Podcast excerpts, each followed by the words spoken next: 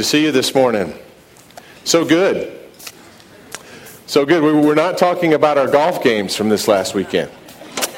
Uh, I've, I've asked some people, Are you good at golf? And the most truthful answer I usually get is in moments. In moments. And I could understand the feelings of the fellow who had just hit probably his longest drive in his entire life. He had a chance for an eagle way, coming in way underscore. You know, he, he had hit it as far as he possibly could. It was a beautiful drive. It just trickled off very close to a tree. But he couldn't resist playing it true from there and trying to go for the green. So he, he lined up as best he could, reared back, and smashed the ball. He made perfect contact, but his aim was just a little off. It hit the tree 10 feet away, came back and hit him right between the eyes. So he's walking through the pearly gates. And St. Peter looks over the ledger and says, You know, I, I can't find that there's anything in your whole life you've ever done good. And he said, What do you mean? I got here in two.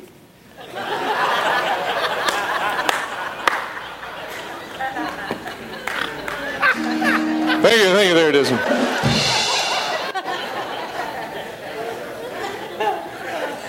Thank God it's not our goodness that gets us there. And it's not even our goodness that gets us through. It's His goodness to us, His goodness for us. If you're a Christian, you discovered that the game has been changed, that life is now a scramble. And, and no matter where your life comes out or whatever righteousness you can muster, it does not compare to He who has already completed the course perfectly.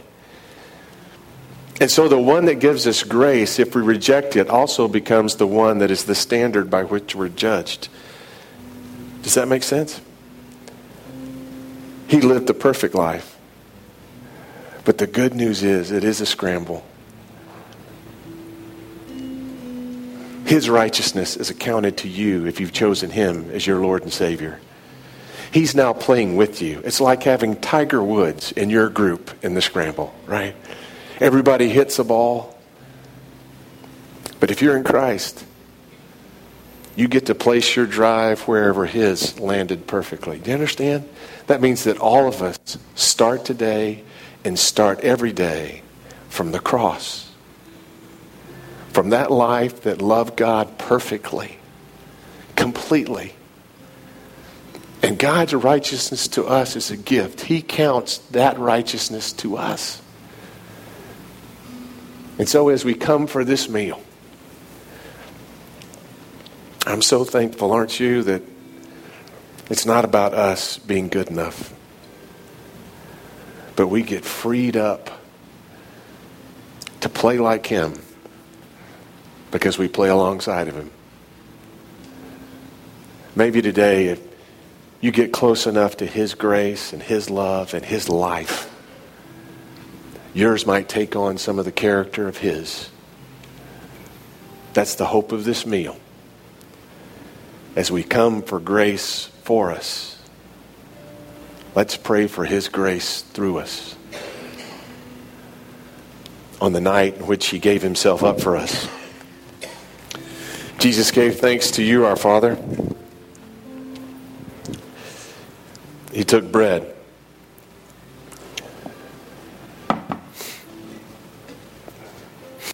Giving thanks to you, he broke the bread and he gave it to his disciples, saying, Take and eat. This is my body, which is broken for you. Do this in remembrance of me. And Jesus took the cup and he gave thanks to you, our Father, and he said, Take and drink from this, all of you. For this is the cup of the new covenant poured out for you and poured out for many for the forgiveness of sins. Do this as often as you drink it in remembrance of me. And so, Lord God, we remember. We remember your sacrifice that makes us right with our Heavenly Father, that adopts us as children into your family, not because of our goodness, but yours accredited to us. Help us become people who live with that kind of grace, sharing it with, the, with others. We pray that it would empower us today Help us feel the lift of being seated with you in heavenly places, of knowing that it's your life that can live in each of us. In the name of the Father, and the Son, and the Holy Spirit, and in the way that your Son Jesus taught us to pray, we lift our hearts to you. Our Father, who art in heaven, hallowed be thy name. Thy kingdom come, thy will be done on earth as it is in heaven. Give us this day our daily bread, and forgive us our trespasses, as we forgive those who trespass against us.